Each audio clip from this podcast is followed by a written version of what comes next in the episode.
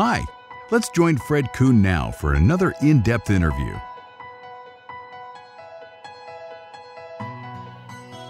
Hi, everybody. We have a great show today on marijuana in the workplace.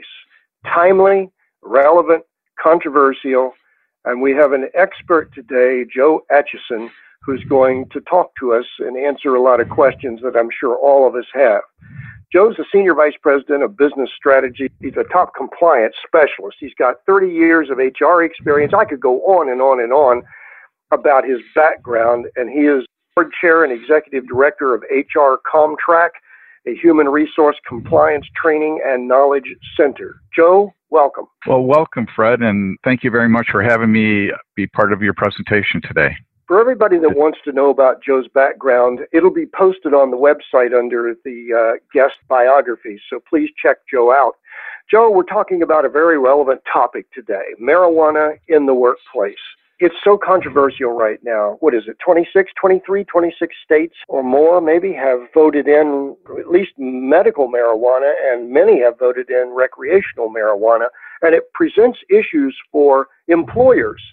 So let's start with what the challenges are, what industries are affected by these changes in the way America is now perceiving marijuana? Oh boy, Fred, that's a loaded question, and I'm smiling as I uh, look forward to responding to it. But I would say, as you take a look at uh, what industries are primarily affected, I'm going to go to the generational aspect as you take a look at industries that are hiring more of the youth, the younger millennials, and younger from that standpoint, you're going to see uh, obviously a higher utilization of marijuana, and that affects their drug testing policies, turnover rates, and a variety of different things from that perspective. It's kind of intriguing though, because it doesn't end there, of course. When you take a look at, and you're correct, several states have uh, medical marijuana laws in place. In addition, there's, uh, I believe right now, 12 states that have recreational marijuana in place as well. And so when you're looking at the combination, and you're looking at what we'll call the older generation workers, you're seeing medical marijuana utilization in conjunction with recreational marijuana. And about roughly two thirds of the country are either supporting or have used marijuana in their lifetime. So, from that standpoint, it's affecting all industries, low pay, younger youth type industry predominantly, but when you take a look at it from other industries as well, if you look at it from software technology, you look at it from retail, uh, business to business professional sector, you're going to find uh, potentially a high utilization of marijuana, either medical or recreational in those industries as well. It seems to me if I were running a manufacturing plant and I had precision work out there on the plant floor or dangerous work, having workers under the influence of marijuana would be a problem. Yet, I read in a number of HR publications that we've sort of adopted, many companies are adopting the don't ask, don't tell instead of testing now because it's so prevalent. Is that true? The answer is yes and no. There's still some industries that are enforcing zero tolerance or have zero tolerance uh, drug testing or alcohol uh, policies in place. And I'm glad you asked that question because I want to go to OSHA whistleblower here just for a second. And I want to give our listeners a forewarning when they take a look at zero tolerance types of drug policies. As an example, uh, if someone has a work related injury that generates a workers' comp case, and their policy is that all workers' comp claims, individuals that file workers' comp claims have to undergo a drug test, drug alcohol test, as an example. It seems like that could be a logical policy given the fact that it's uh, a workers' comp type of uh, condition or occurrence accident or injury at the work sites, especially in ma- manufacturing. But I'm going to stop you there just for a second and say, was the occurrence, near miss, injury, accident, exposure, was that caused by the individual being under the influence of marijuana or alcohol, as an example. To give you an overall site example, let's say for uh, you have an administrator works in an office at a manufacturing plant, no big deal, suffers car- carpal tunnel at work, files a workers' comp claim. And the employer says, Well, I know it's carpal tunnel, but our policy says that we're going to have you drug tested. That person tests positive for use of either medical or recreational marijuana and gets terminated. Did the use of marijuana have an outcome or create the carpal tunnel? The answer is no, right, Fred? Therefore, from that standpoint, why did you terminate the person?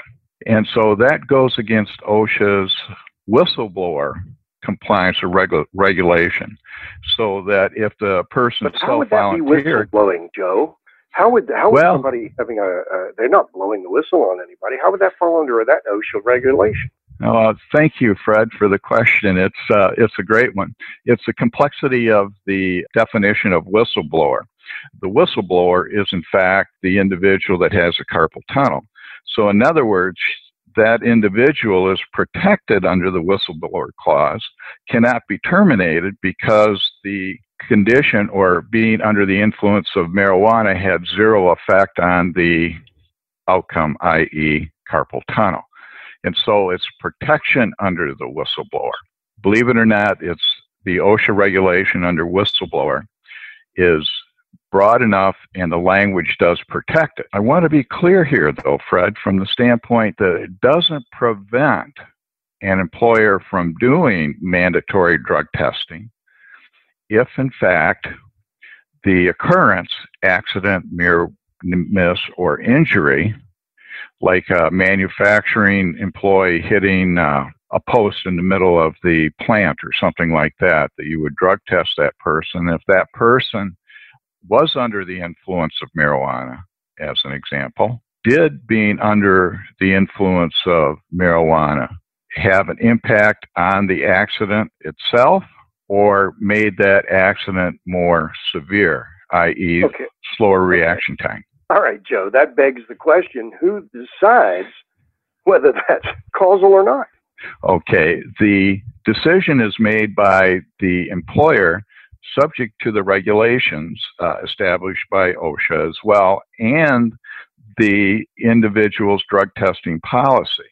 And so those that have zero tolerance drug testing policy, I have a suggestion for them.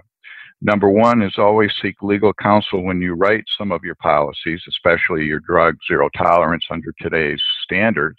But consider language that states something similar to this if an employee is engaged and there is an occurrence or near miss, and that occurrence may have been a direct result of the employee being under the influence or the severity of the occurrence is greater if the individual is under the influence, that employee will be subject to drug testing. See the difference? Yes, I do. The world is made for lawyers. Exactly. and so, uh, uh, so we've kind of covered some of the issues here, and the zero tolerance we just covered.